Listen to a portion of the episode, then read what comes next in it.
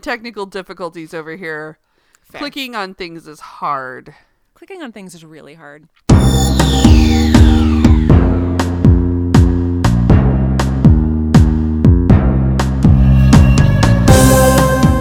Welcome to Stargazing, a Stargate gazing podcast. I'm your host, Kathy. And I'm your other host, Mary. And each week we discuss an episode of Stargate, beginning with Stargate SG-1. Hello? Hello. Yay! There you are. Yay! Kathy's back and I'm so excited. Yay! I am back. Welcome back. Thanks. Yay. How are you doing? Oh, I'm okay. I'll tell you how my day is going. I'm having a very ADHD few days here. Yesterday I couldn't focus on anything, and then I randomly found the cheese that I had been looking for several days in the freezer. Oh dear. I made the mistake of going shopping at Walmart yesterday, and that didn't go well either. And then today I woke up and I had a headache, but it wasn't too bad. And then I went and walked the dogs, and it turned into a full-on migraine. So then I laid down for a while, and then I got bored. Thankfully, my headache was subsiding, and you and I were getting ready to podcast. I'm like, I'm going to make some coffee. And then I spilled some coffee grounds on the floor, and I'm like, I should clean that up. So then I grabbed the vacuum, and I'm like, well, now I've got the vacuum out, so I should vacuum the whole apartment. And then I'm like, well, I just vacuumed, so I should wash the floors. And so since I just washed the floors in the bathrooms, I should also clean the bathrooms. And then I need to water the plants. And then I was like, oh, right, there's still coffee on the stove, and Kathy's still waiting for me to podcast. So. And then I went back to my computer. I'm like, it's only been 5 or 10 minutes, right? And no, your last message to me that you were just about ready had been sent over 20 minutes ago. Oops. It's okay. It was all filthy lies anyway. Fair. Never ready. So that's my day. We'll see how this podcast goes. I had no focus when I was watching the episode last night. How are you? I'm okay. I've been away, as you know, from this podcast times. It was fun having Colin and Jeff, but they are not Kathy, and I missed you. I missed you, and I really enjoyed, though, your talks with Jeff and Colin. Oh, good. I'm glad. You did not convince me to watch MacGyver. That was probably not the goal anyway, but... No, it was not. We just wanted to watch that one episode. It did kind of make me want to watch a little bit of old Simpsons, but yeah. Probably not that episode. No. not the best one. Ridiculousness. Well, I'm glad you're back. Yeah, thank you. Thanks for everyone being patient with me during this terrible, terrible time. Life happens. Life happens. Unfortunately. Yes. Sometimes. Sometimes life happening is good. Sometimes not so good. Yeah. Yeah. Here we are. And here we are. I don't have a phone because I left it at work, and I was... bothering you guys all night because you're the only ones I can communicate with, because we use Signal, which we can use on the desktop. So sorry for the bombardment of messages.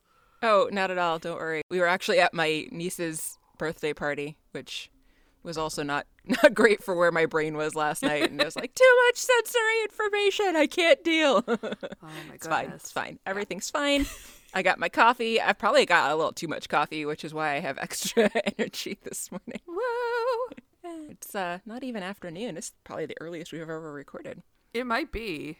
We might have done one, 11 o'clock one once, maybe. Maybe. Or maybe we aimed for it and didn't make it.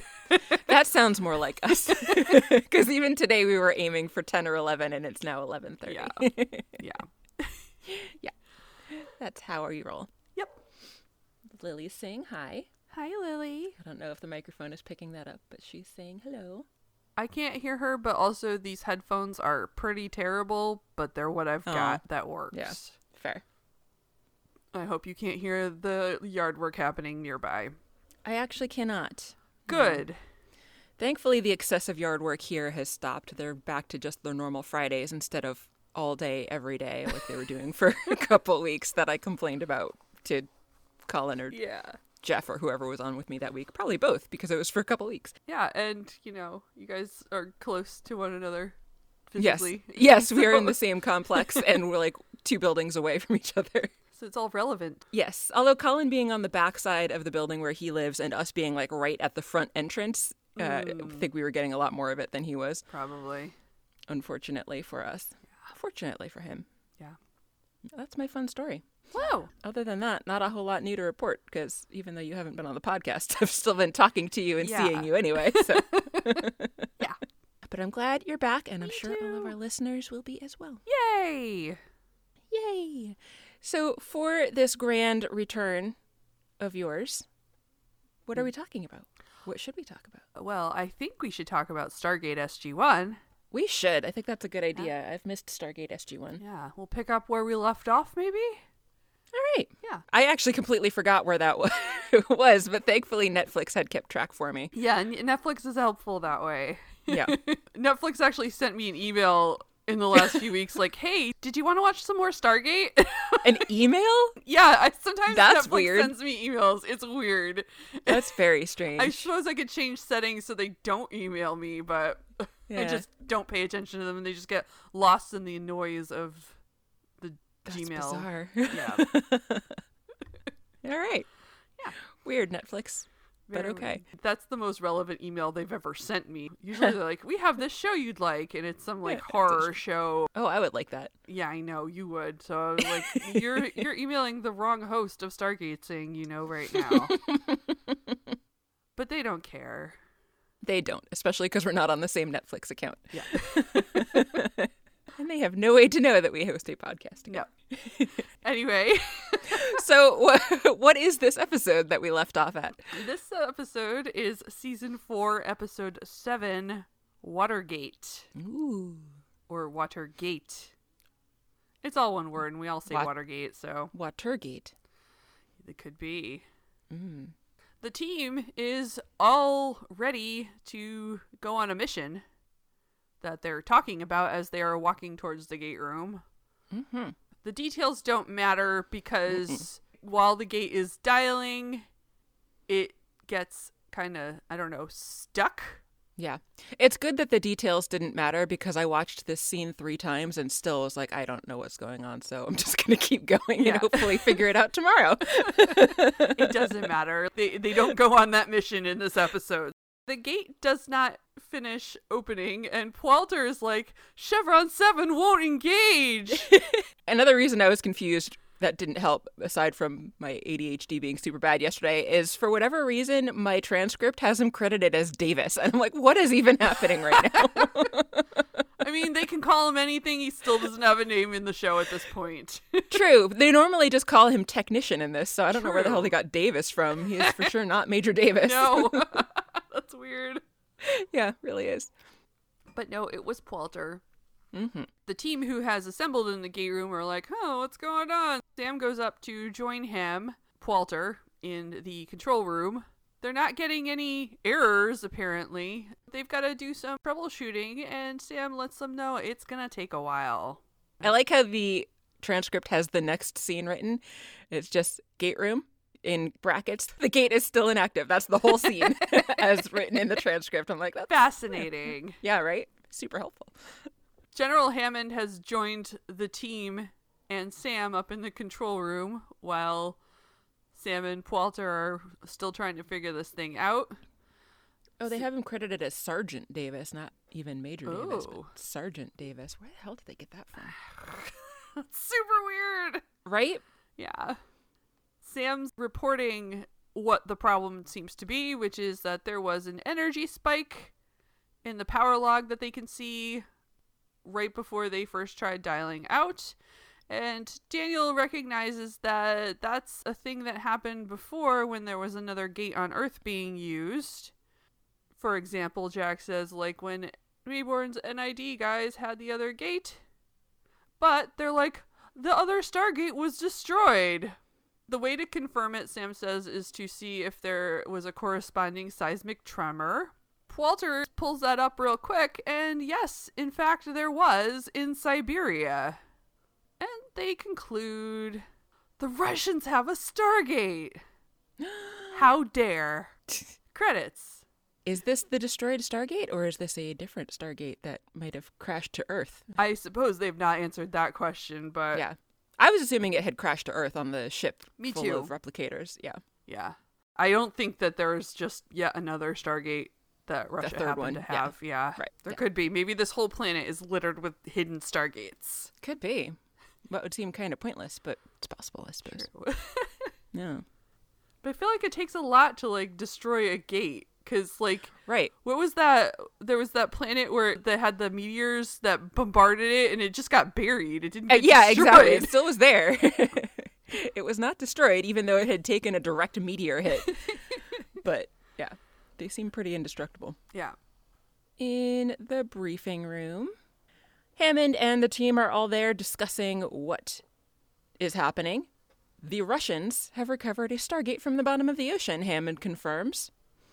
Jack says that he thought that they had swept the whole area after all of the replicator shenanigans, but Hammond reminds him that they're talking about hundreds of square miles. You can't really sweep that entire thing, not to mention who knows how deep it might have been over there. The Russian Navy had been on alert because they had picked up Thor's ship on satellite. Russia had figured out there's some alien stuff happening. Holy crap. Sam is incredulous that the Russians are actually even admitting to this, but Hammond says that they didn't give them any choice because the Pentagon said that they had evidence that could prove that the Russians have this Stargate. They couldn't really give the Russians the chance to deny it. And they must have figured out how to use it pretty quickly, even though Sam points out that it took us years, so they don't really know how the Russians figured it out so quickly. They're all wondering about that. It turns out the Russians actually somehow know a lot about the Stargate program. That's mysterious. And apparently the problem here with the U.S. gate not being able to dial out is because you can't have more than one gate open at a time, and the Russian gate is active and not closing. They don't know why it's not closing because, as Teal'c points out, even the Goa'uld can't keep a gate open for any longer than 38 minutes, but for whatever reason, Russian gate locked open. Hammond says that the government's trying to figure out how to deal with this situation. They don't really know what to do, and they didn't support setting up a Stargate program to begin with, and now that they have this Stargate program, they don't really know what to do about their locked open permanently gate. They had even thought about possibly bombing the facility and destroying all the evidence. That seems kind of weird to me. I don't know why their own government would want to bomb this facility where they have their own Stargate. I don't know. It's a little bit weird. Oh, we're the government, but we don't support this happening, but we let it happen anyway, and now we're just going to blow it up. I was really confused about this whole thing because they're talking about how it was set up by the government, but then the government wanted to bomb it because they didn't want it, but it was set up by the government because part of the government did want it and part of the government didn't want it. Whatever. In any case, the gate program is there, and there's a scientist named Dr. Svetlana Markov, who Carter has actually heard of before and says is brilliant. She is working for the SG program over there, and she has invited them to come and help her out. She only wants the SG-1 team, and they need to get this problem figured out as soon as possible because they can't use the U.S. gate until the Russian gate is shut down. So they're going to go rendezvous with Dr. Markov in Russia. Jack's super happy about it. Yeah, he is not. The next time we see everyone, they are in Russia at some sort of airport or airbase or something. Mm-hmm. The airbase, I don't even know how to pronounce it, is spelled K-Y-U-B-Y-S-H-E-V. And my brain read that as Kobayashi at first. So we're on the Kobayashi base. I don't know. Yeah. Yep. Exactly. Yeah. That's what it was in my head the rest of this episode. Yeah. Which works out because when Dr. Markov shows up, we find out it's Marina Sirtis from Star Trek. Right? That only reaffirmed to me that they must have just spelled Kobayashi wrong. Yeah, exactly. I had totally forgot she was in this episode, though, and I was really excited to see her. I was, too. I'm going to talk about that more at the end in my reactions. Plays Deanna Troi on TNG, in case anyone doesn't know who she is. Yes. Don't go criticizing my counseling technique. She shows up to greet the team, who are all dressed in some cold weather gear, because apparently it's cold. It is Siberia. Sam says it's an honor and that she's read her work. So they have a friendly greeting. Markov also read Carter's work and was looking forward to meeting her one day under different circumstances. Jack introduces himself. Then she reveals she also knows who Daniel and Teal'c are without them telling her who they are. That's suspicious. Yeah. Teal'c is wearing a winter beanie like everyone else for hat watch purposes. Yes. Important. Yes. And they all seem a little bit surprised. she reveals she's read extensive files on all of them. Jack asks how, and she says, I learned to read English at the age of 6. It was not difficult. Which I really enjoyed. Such a silly joke. I really liked it too. She's gonna be a little coy about her sources, it seems. But she says she will tell them what she can while they're on the way. They load up into that airplane that's at the base, getting ready to go. Yeah. Once they are in the air, they start getting more information about what's happening. Markov, or Troi Markov. Deanna. We'll call her Markov. I suppose I'll call her by her actual character name, unlike Trip Langdon in our entire origin series, who I never called by the right name. It was more fun to call him Trip. I agree. Also easier to say than Langdon, you know, one syllable instead of two. Anyway, she's only been part of this program for a little over a month or so. She was contacted right after the Russians had picked up Thor's ship on satellite. She mentions the ship had disintegrated during entry and crashed into the Pacific. Right around that same time, one of their submarines went missing. She says that they might be familiar with the accident, and of course, Jack, who was on that submarine for quite some time and almost died on it, it's like, nope, not a clue. It really irritated me. I'm like, why are you being like, I don't know anything, when clearly they know things, and they know that you know the things. Stop being a dumbass. Anyway, go on. Yeah, it's just coy government playing with government. Yeah. BS. So she was assigned to be the chief science officer of this new Stargate program that was formed by the Russian government. I was a little confused about this part because she said they were in operation for 37 days against the wishes of powerful people in the government, and I wasn't sure if she meant the U.S. government or the Russian government for that, since that's a good question. Both governments are opposed, apparently, to this Russian government-backed program, so it was weird. Yeah. Not a huge point to the episode, though. Yeah. So I assumed Russian, but who knows? Yeah. All the governments don't want them to have it. Yeah.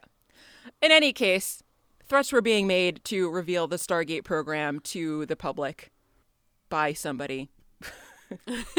Sam wants to know what stopped this from happening, and Markov says that they activated the gate and convinced the military that they could actually benefit from the program more if they actually kept it going rather than revealing it to the public and destroying it. Daniel wants to know how they activated it. They apparently found the DHD way back from the original gate that was buried in Giza. I don't know why Daniel was so confused about how they could have activated it, because we've already seen that they can be manually dialed and activated that way. Yeah, I don't know. Yeah. Especially if they had all the information. Right. Yeah, if they knew all the information and they had addresses to try, then there's no reason why they wouldn't have just been able to dial it manually without a DHD. But anyway, whatever. They have made a couple trips, and then the last one dialed out and won't close. They were very careful about the timing, though, because they always wanted to make sure that they were only using it when they didn't think that the U.S. would be using their gate, and that's how they managed to keep it going for a little over a month without being noticed. And it was only once this gate got locked open that they were noticed. They're just about to the base, and so it is time to jump out of this plane. Daniel and Teal'c have some thoughts on that matter. Jack and Sam don't really care. Markov doesn't really care about what's happening. They're all old hands at jumping out of planes, apparently. But Daniel and Teal'c are very new to this. Teal'c has a lot of protesting. He has no idea what they're talking about when they're talking about getting ready to jump. He's like, wait, what now? Jack explains how a parachute works to him and how to use it. Teal'c is very skeptical. This device seems to be poorly designed to provide such a function. Jack promises him that it's okay. Teal'c is still skeptical. Markov and Sam jump out of the plane. Teal'c is continuing to protest to Jack. It does not seem wise on you! And so Jack just shoves him out of the plane. And he looked so unhappy. I know. Daniel also looked really unhappy. I thought it was funny how different they were reacting to the situation. Like, they both clearly didn't want to do it. But Teal'c kind of looked more incredulous and terrified, whereas Daniel's expression kind of reminded me of the disgust and horror that I felt whenever I cleaned the hagfish tank. So that's that scene. Ended with everyone jumping out of the plane, 3 of them being fine with it, 2 of them really hating what was happening. Yeah. I really enjoyed, like, you don't get a lot of Teal'c expressing his nervousness. Right. About doing something. Yes, it was not out of character. He had pretty wide eyes and was definitely protesting much more heavily than he ever has anything else that he was told to do. I was like, all right, Teal'c, I appreciate that you are not like an indestructible warrior without any reservations about what you do at all. Even Teal'c has a sense of mortality of some sort, despite his hagfish. I suppose jumping out of a plane and not landing well would not be something the hagfish could fix. So, yeah. So it's reasonable that he was a little bit fearful of it. Yeah. We next see Sam, Jack, and Markov, supposedly. We can't really see them because they're very far away, walking through the snowy terrain. Yeah. They're looking for Teal'c and Daniel, but they're not getting any response, which could be because they're inside and their signal is being blocked. So they head on towards the building that they are going to go into where the Stargate is. It's just like a big brick building. Yeah. Very nondescript. So the next shot we see is the door opening. It's from the interior looking out as they come in.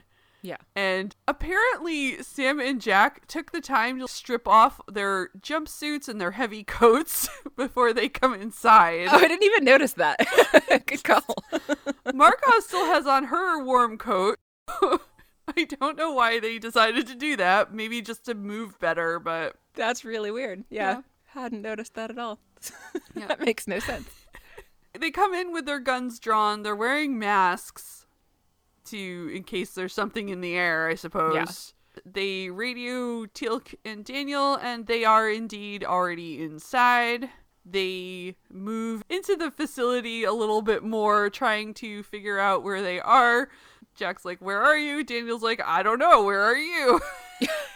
Sam says she's picking up chlorine, trace amounts of it in the air, but not at dangerous levels. Jack's like, what is this place? And Sam says, well, it wasn't built for the Stargate program, which, duh, if it's only been in existence for 37 days, like... Yeah, exactly. Yeah.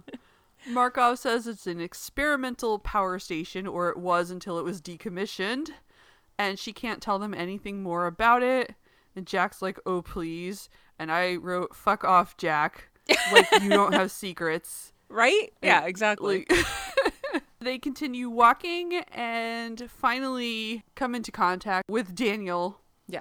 I thought this scene was funny because they had seen Daniel down a hall and they're like, is that you? And Daniel's like, I don't know. I'm walking down a hall. Jack's like, which one? This one. It was fun. It entertained me. Yeah. Dr. Markov tries to lead them off somewhere, but Daniel's like, you got to see something first. Yeah. And that something is some dead bodies. It is. Yeah. Several were shot, and Teal'c says that there were several others that he couldn't really tell how they had died. Markov takes them through some doors that are going to lead to the Stargate, and when she opens the door, just yikes, there were dead bodies everywhere. Just all over the place. Markov goes to investigate and confirms that they're all dead. I think that kind of went without saying. They really didn't need to tell us that these people were dead. But she did. Yeah. They go into a control room and they're trying to figure out what was happening. Markov does some typing, is able to get a reading on the air and figures out that it is safe. She takes her mask off and then Teal'c takes his mask off because apparently he's the canary of the group because it wasn't until after Teal'c took his mask off and said, indeed, that the air is clean, that the rest of the team then took their masks off. So, cool. They're trying to figure out what happened. They really don't know why absolutely everybody is dead. Apparently, Substance 35 was released through the base, and that's kind of like their fail-safe. If everything is going to hell in the base, Substance 35 was to be released to kill everybody and prevent anything from leaving. Why this was released, though, they can't tell. The gas apparently evaporates after 3 hours, so that's why it is safe for them to breathe now without their masks on. They still want to know why a handful of people were shot, though, before the gassing even happened, and the computer doesn't say. It also doesn't say why Substance 35 was released in the first place. They're going to have to go and explore. They also need to try to figure out how to get the power back onto the base because it's only running on reserve power. The power had been cut off the day before to try to get the gate to turn off, and it's still not off, so they figure it must be drawing power from the far side, similar to the black hole incident, but there is no black hole on the other side because they would have noticed the anomalous energy coming from that if it were the case again. Markov apparently knew about the black hole incident, and Jack is again pissed that she somehow knows so much about what was happening and is not saying how she knows. And they're trying to still figure out what was going on. Yeah. So Daniel and Teal'c head off to try to identify the bodies. They're given a list of everybody that was on base, and they've all got tags. Sam, Jack, and Markov go off in a different direction. She takes them to a storage container of some sort, a big storage container, and is pissed when she opens it because it is gone. Jack says if she says that it's classified and can't tell him what it was, he's going to shoot her. Fun. She does give them a little bit more information. This last address that they are apparently stuck on was the seventh one that they were successfully able to dial. It's completely submerged underwater. They've got some submersibles there, so they were using those to collect samples of the water. They decided to do one more trip, which is why the gate was opened again to that same planet. But the liquid water sample that they had taken from that planet is what is missing now. And the reason that they had collected it is because it seemed to be an abundant source of clean energy. It was giving off its own heat. It had energy coming from somewhere that it was spontaneously emitting. Markov wanted to do some testing on it, but was called to Moscow before she really got the chance to do any testing on it. And now this container is missing, and that is probably bad. Sam asks if there's any other drone so that they can maybe do another check of the planet and see what's going on the other side of the gate, and maybe figure out how to deactivate the receiver from that other side, which is what they think is keeping the gate open. And yes, they do have another submersible. Woo! Yeah. In the Russian gate room, Teal'c and Daniel are going about their identifying of the dead. Jack radios to them to let them know they're headed back to the control room and there's something they might want to see. They all meet up. Teal'c reports they've accounted for 28 of the 47 names on Markov's list, and 6 of them were dressed as civilians, and they were all shot for no reason, apparently. And Markov says those are the scientists who apparently were playing with the water that they weren't supposed to do until Markov got back. Jerks. Who were shot by, apparently, soldiers. But no idea why. Yeah. I mean, I don't think it would have gone any better if she were there, so it might be better it off wouldn't that have. She was right. Exactly. It is to her benefit.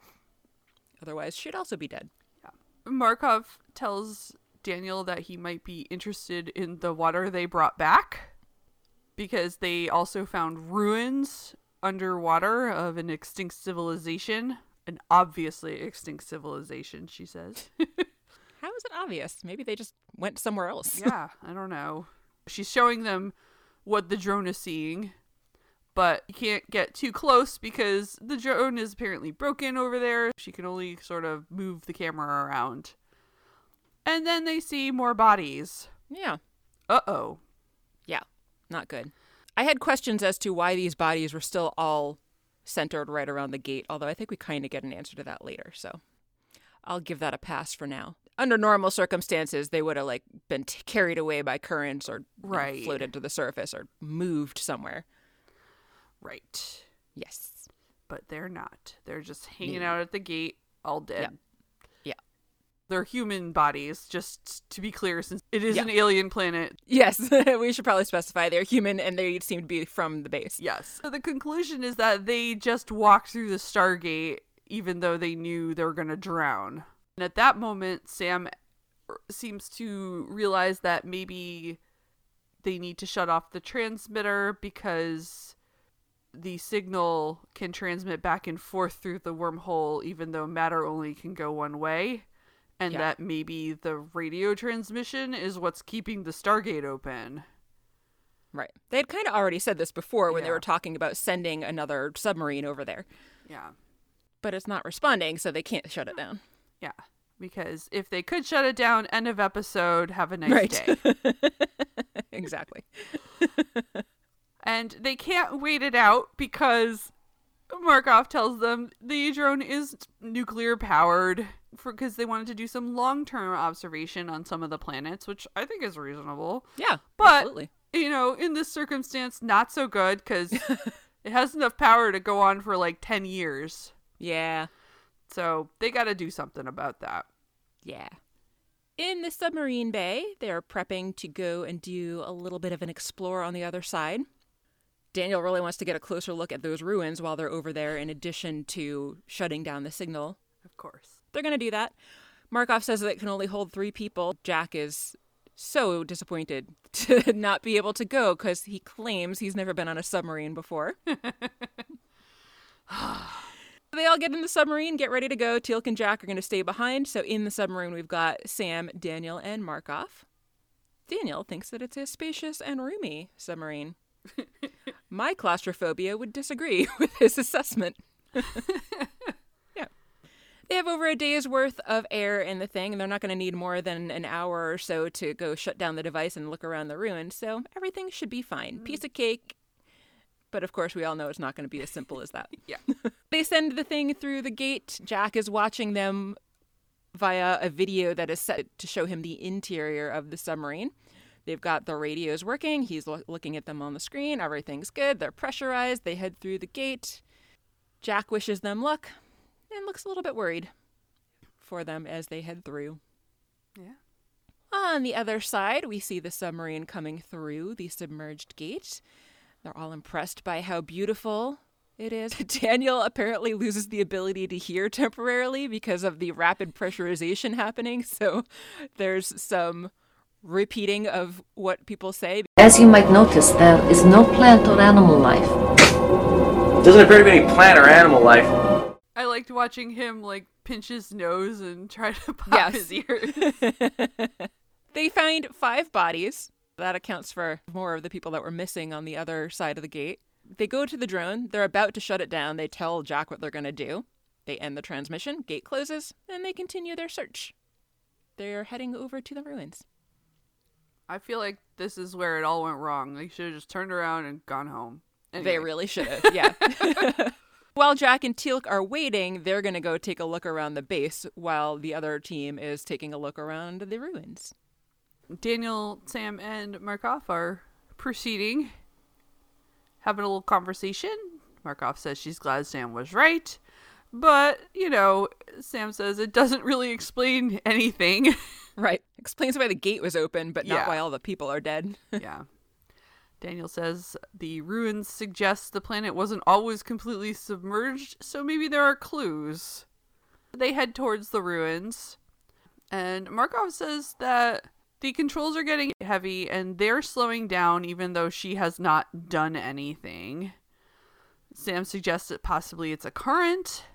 The engine is being pushed to its limit now by Markov, who's trying to get them to move.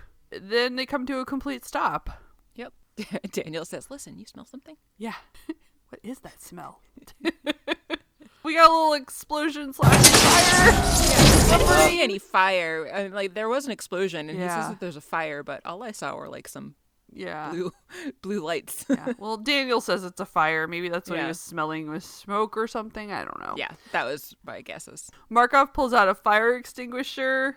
Yeah. Daniel puts out the fire, and Markov goes to assess the damage, which she thinks she can fix, which is good. Excellent. Yeah. Sam's looking out, and Daniel goes to join her, and Sam's like, well, if this was a current, we would be pushed in some way, but we're completely still, like we're stuck in the mud. So that's not good. No. Something's going on. Yeah. What could it be? Right. Back in the Russian facility, Jack also says, listen, do you smell something? They make their way into a kitchen, trying to track down whatever the smell is. The kitchen is a disaster. There's dead bodies on the floor. The oven is apparently still on, and that's what they're smelling. There's smoke coming from whatever they were cooking when all this chaos went down. They continue to search through the kitchen. They make their way to a big walk-in freezer. They open it, and I was really disappointed that there was not a velociraptor in there. But instead, they find a guy that looks suspiciously like Maybourne. It was hilarious. I loved it so much. Frozen Maybourne. Yeah. Frozen solid? Yeah. Yeah. Standing there next to a big hanging fish.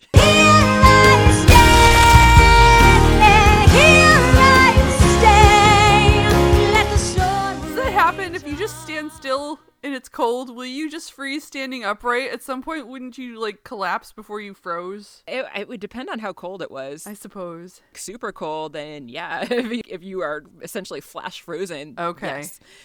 I do not think that this freezer would be cold enough for that to happen, though. But there are some extenuating circumstances to this situation that we learn about. And True. Also maybe he was leaning on something. I don't know. He could have been. Back in the submarine, Markov is working on the repairs. Daniel asks how it's going. She says she thinks she can fix it. He is not pleased to hear that, since a few minutes ago she said that she for sure could fix it. She doesn't know why the thing broke in the first place, though she's not really sure. This reminded me of my work week because the equipment that I used to make the CBD emulsions for the brewery kept breaking down, and I kept cleaning it, taking it apart, putting it back together, and then it would break down again, so... Yeah, Markov, I hear you on that one. But thankfully, my life is not on the line if I can't make my emulsion. Fair. Yeah. That would be terrible if it was. Yeah.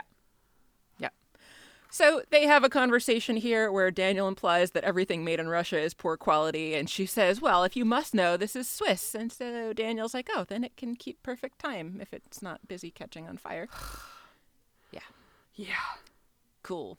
But Daniel specifies that he must have been hanging around Jack too much, which I thought was really funny. Yeah. Yeah. Markov keeps working and talking about the fact that this really should not have happened. There was nothing in their way. They're not stuck on anything. There's nothing that should have stopped the submarine in its tracks, so to speak.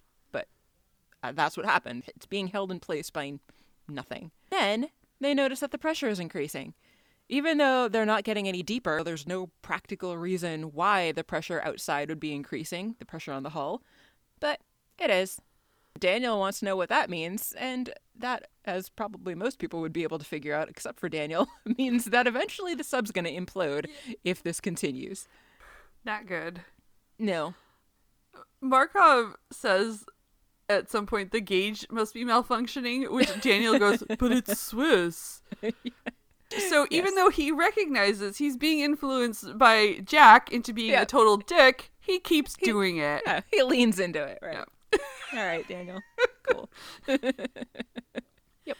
In the kitchen, Jack and Teal'c have removed Maybourne from the freezer and put him on a table. They lay him down and his arm is still sticking out. And it's just the funniest thing. I love it so much still. It really was funny. I thought it wasn't Maybourne at first. I was like, this dude looks a lot like Maybourne. That's weird. Why would they have a guy that looks so much like Maybourne?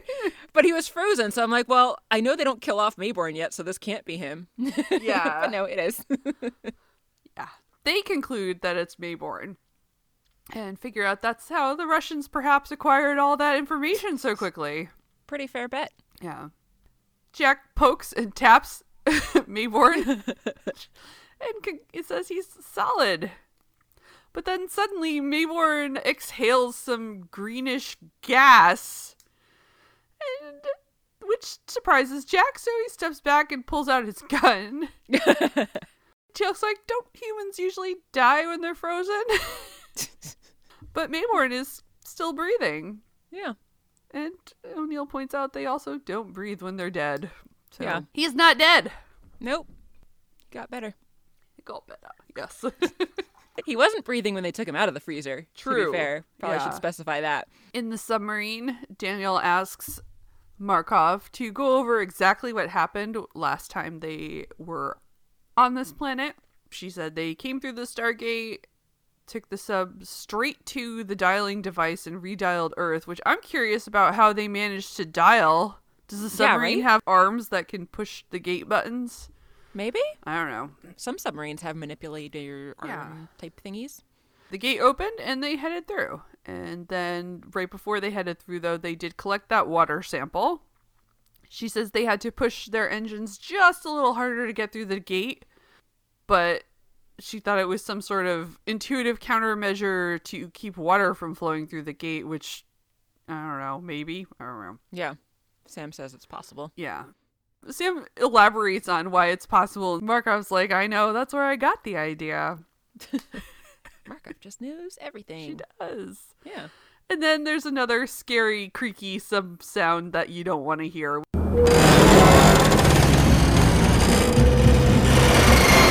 Which is alarming. Yeah. Back in the kitchen, Maybourne continues to defrost. His silly extended hand drops down. He gets more and more melty. Tilk realizes that his heart is beating, although slowly, and that he's starting to warm up.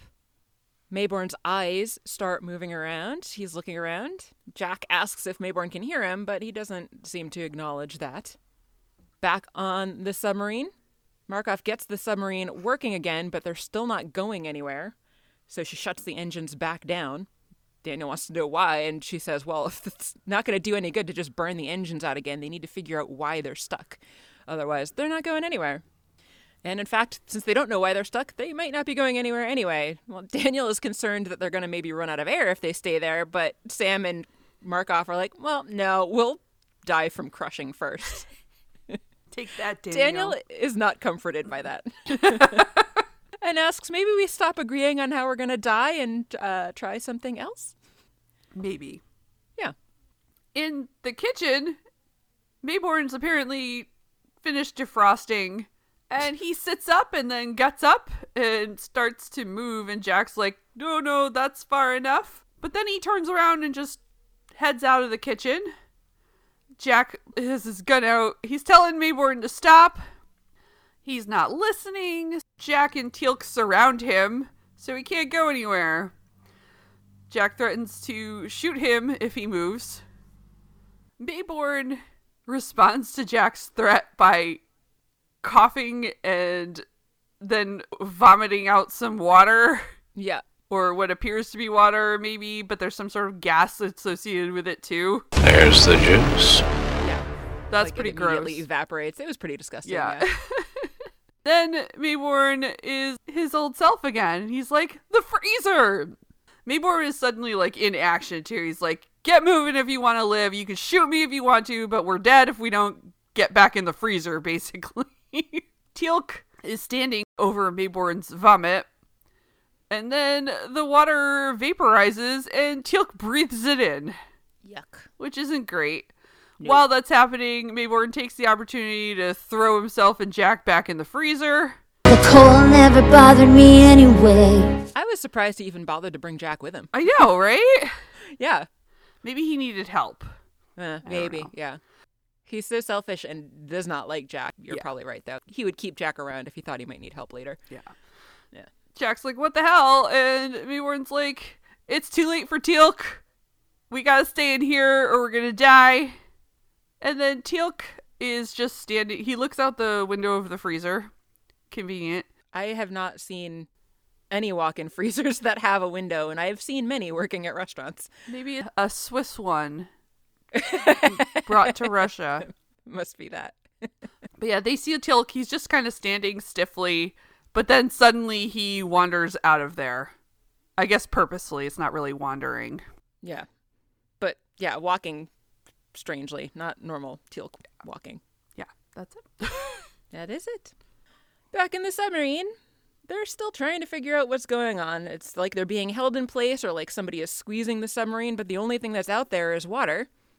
Carter asks if they did any tests on the water, but Markov again says that they had really only done a preliminary analysis. They only know that it was giving off energy and that it maintained a temperature several degrees above room temperature.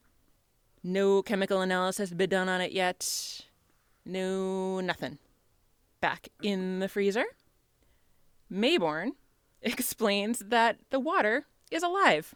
So homeopaths would love this episode. According to homeopathy, water has a memory, and it reminded me of Jeff briefly worked at a Whole Foods and was shelving some water one day, and a lady got upset with him because he was treating the water too roughly when he didn't put it down on the shelf gently enough. And she was concerned the water was going to get offended. Wow. Or damaged or something. I don't know. What? Yeah. So she told him that he needed to be more gentle when placing water on a shelf. Sorry if any of your homeopathy buffs out there, but I hate to break it to you. Water does not have a memory. I feel like if there were any homeopathy buffs out there listening to us, they probably had abandoned us a while ago. They would not be listening to us, yeah. They would for sure have given up on us a long time ago. Fair point. Unless they're hate listening, which, again, I do not advocate hate listening or watching of things if they make you miserable. Yeah. I'm grateful that to this point we have not heard from anybody who is hate listening to the show, and I hope to keep it that way for as long as possible. Anyway, Maybourne tells him more about it, that the water is alive. They exposed the water to the air and it just evaporated. Some people inhaled it, including basically all the scientists in the lab and Maybourne. And after that, they were not able to control themselves. They all tried to get back through the Stargate. So now we learn why everybody was shot. It's because these scientists were trying to dial back through the gate and leave the planet without a submarine. Maybourne says that there are life forms in the water, countless numbers of microscopic organisms, which is not the same as the water itself being alive. So which is it? Here on Earth, we have countless numbers of microscopic organisms in water. True. So that is not the same as the water itself being alive. In any case, somehow the water has a level of intelligence, though, whether it's due to the water itself being alive or due to the microscopic organisms in the water, whatever. Water's alive or there's stuff alive in the water. Unclear. Citation needed. Jack asks, are you trying to tell me that this water thinks? Maybourne says, yeah, we were killing the water as far as the water was concerned, so the water was trying to escape and get back home. That's why the scientists were all trying to dial out without actually having a submarine. When everybody else was shot, though, his brain-controlling water took him to the freezer. That is why he was frozen solid when they found him. Maybourne says that it was the living water that was keeping him alive instead of just freezing to death, as would be a normal human response to being in the cold for an excessive amount of time. This is the stuff that's in Teal'c now. Living water and or organisms, or both, some sort of intelligence, is now brain-controlling Teal'c. Fun. Yeah. In the submarine, Daniel is coming to this conclusion that Maybourne knows, and he's like, what if it's a life form? From Daniel's perspective, though, that is such a huge leap in logic. Maybourne knows that it's alive because he was possessed by it. Yeah. Why would Daniel suddenly be like, maybe it's alive? No. It makes no sense that he would suddenly come to that conclusion. Yeah. And he's like, it explains everything. No, it doesn't. Yeah. It doesn't explain anything unless you're Maybourne and we're taken over by it. Yeah. But he's running full throttle with this. Yes. He's like, well, it wasn't the gate that was resisting you when you went back through with the water sample. It was the life form trying to stop you. Sam's joined in on this, and she's like, oh, and it's perceiving us as some kind of threat now. Yeah. Sam definitely gives in to his hypothesis that the water is alive way too readily also. For shame, Sam. And then there's a crack formed in the window at the front of the sub, which is not good. That's bad. Still not good. Things are going bad over there. In the complex, Water Teal'c is continuing his push towards the Stargate. Jack runs to catch up with him. Teal'c is walking in a very sort of like stiff Frankenstein monster-ish way. Frankenstein. Jack actually runs up and tries to grab him and knocks him on the ground. Now let's check out this equilibrium principle. It's your funeral, man. And they're both holding on to each other. They stand back up. They're like holding on to each other's collar. And you know, Jack's like, fight it, Teal'c! But Teal'c is like not responding, throws Jack out of the way and knocks him out and continues his trek to the Stargate. Back in the submarine, Markov, in a panic, starts handing out pony tanks, which are little canisters of oxygen.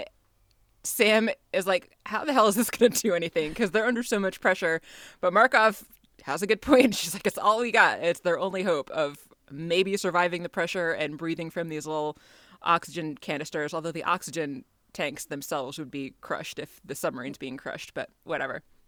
The entire viewport on the front shatters, but then nothing happens. The water doesn't rush in. It actually just sits there, similar to the event horizon on the Stargate itself. It just forms almost like a wall where the viewport had been.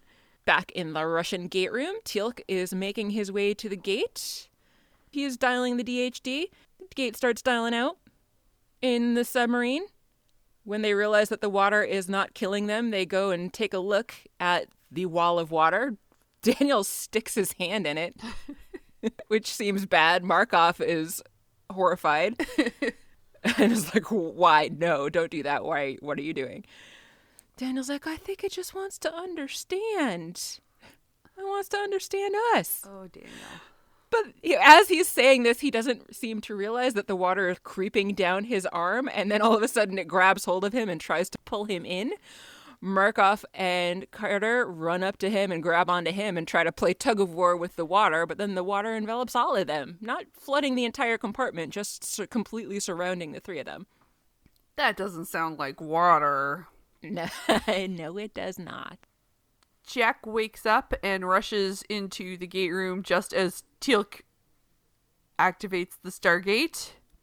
Right before Teal'c walks through the gate, though, he starts throwing up the water. There's the juice. Which is gross. Yes. Again. Then it turns to vapor and goes through the Stargate itself. Why didn't that happen the first time? I don't know. Yeah, I wondered that too. And then I was thinking, well, maybe if this stuff is supposed to be intelligent, maybe it like somehow can communicate with the other side and realizes that the other guys died when they went through. Oh, maybe. Maybe it didn't know that the humans were going to die if they just took them full body through the gate. Yeah, that could be. Teal'c comes out of his daze and is aware of what was happening to him. He said they didn't want to kill him. They just wanted to go home. Teal'c says he's going to be all right. Then the gate starts dialing again, but not from this side. Yeah. It doesn't really even dial. It just lights up and activates. It activates, and Jack's like, we should duck. So they duck so that yes. They do not become feet shoes. Right. Since they were right in front of it. The gate opens. Daniel... Markov and Sam are flung through the gate from the other side and land. Yeah, basically. Yeah. Without a submarine, but that's fine because that thing wasn't useful anymore anyway. Shoddy Swiss, can't even handle some pressure when the engines die, whatever. Yeah. Anyway. Yeah. Jack's like, didn't you guys leave here in a submarine? And they're like, I don't really know what happened. Jack's like, well, here's my thought.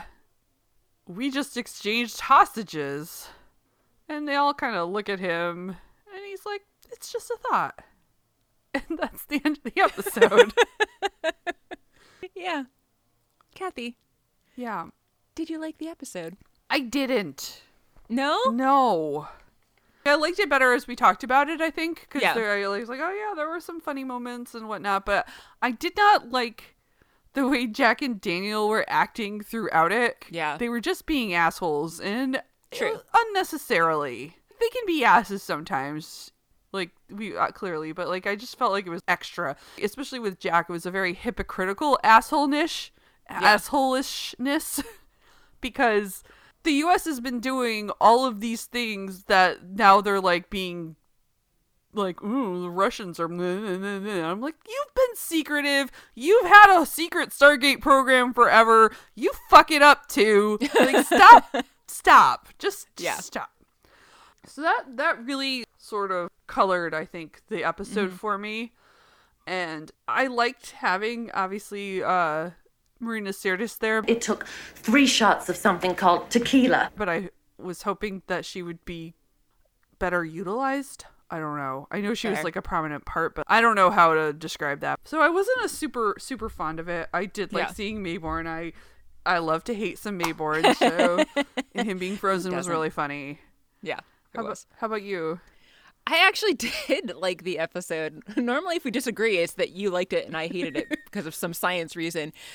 As much as one might think I would take issue with the science in this episode, I actually don't. You would think I would take issue with a person freezing solid and then thawing out, but my master's thesis had to do with wood frogs, which are actually a species of animal that freeze solid in winter and then thaw out in summer and like are totally fine. That's bananas. And they're actually, they essentially turn their blood into antifreeze by flooding it with glucose.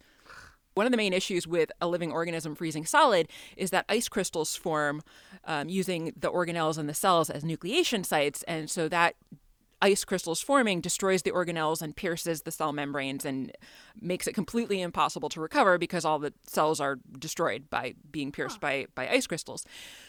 So if you had something in an organism's blood, like I said, in the case of wood frogs, they use an excessive amount of glucose, or maybe this weird living water stuff that's keeping the temperature a little bit higher and preventing those ice crystals from forming, then theoretically, yeah, maybe you can have an alien organism that can permeate somebody's body and keep them from freezing completely solid so that they might be able to thaw out again after. So, neat. Yeah, I actually will give them a pass on Maybourne freezing solid and being able to thaw back out. That's pretty neat. Right? I thought so too. Yeah. And then I was also thought, I was like, all right, well, now they're being mind controlled by these tiny little organisms or by this conscious water or whatever you want to call it. But then I remembered Cordyceps, which is a species of fungus that actually like takes over the brain of ants. And I think there might be actually a couple different species of Cordyceps that can take over the brain of various insects and will actually like control those insects. In the case, I'm more familiar with what they do with ants. They will make ants go and like walk up onto like a leaf, and then they will replicate in the ant's brain and like sprout up through its head. But they're controlling the ant, making it go onto this leaf. Ooh. So that, yeah, it's disgusting, but also fascinating. Yeah. So we have these species of fungi that are actually able to essentially use mind control to take over the bodies of much larger organisms, generally just insects. Huh. But still, it's a thing that exists. And then I was also thinking about leptospirosis, which any of you pet owners might have heard of, because that's a thing that cats can spread. Very dangerous for pregnant women, which is why pregnant women are not supposed to like be cleaning out cat boxes if it's at all possible. But what leptospirosis does is it's a virus that will infect mice, and it makes the mice attracted to cats so that they will actually go and approach cats instead of running away from them. Yeah, it's not full-on mind control, but it is taking over the brain of a mouse, essentially, and guiding it towards a thing that it should normally be running away from. And that's a virus versus Cordyceps, which is a fungus. So, yeah, I actually really liked this weird, fake, conscious water and the stuff that it was able to do. I thought was really interesting and made me enjoy the episode. Right. I did find the ending to be really anticlimactic though, because like they just ended it so quick. Yeah. Danger, submarine's gonna collapse. Danger, they're getting taken over. The submarine breaks, and then they're just spit back on Earth, and then the water just goes home, and then that's it. I'm like, was that what? It's over? We're done? Oh. Yeah. Okay. So my biggest complaint was that the ending just was so abrupt and anticlimactic. But other than that, I actually really enjoyed it. And I did like seeing Marina Sirtis. Yeah, I can see what you're saying about like maybe wanting more from her character. But I still just enjoyed that she was there at all. All right. Yeah. So what's next? Let's find out. Next, we will be watching Stargate SG-1 Season 4 Episode 8. The First Ones.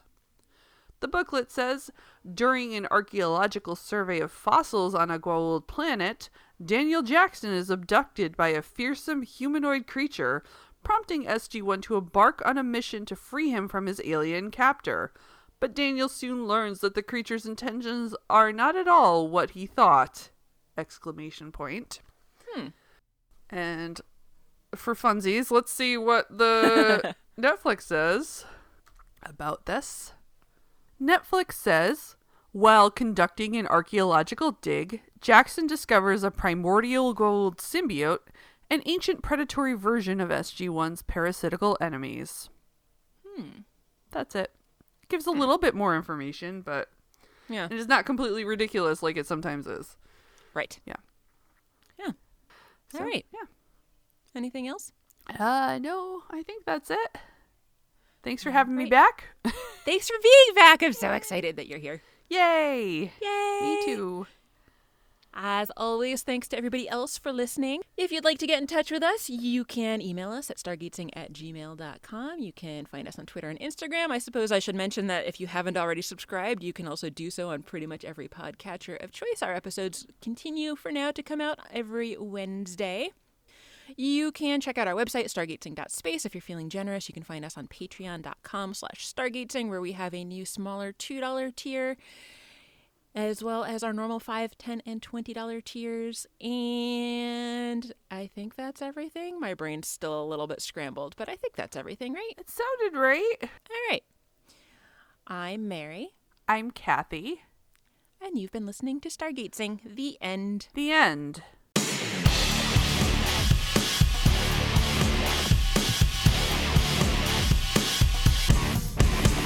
Sorry, yeah. I'm distracted. 13 just came to visit and she's making cute noises. Hey, baby girl.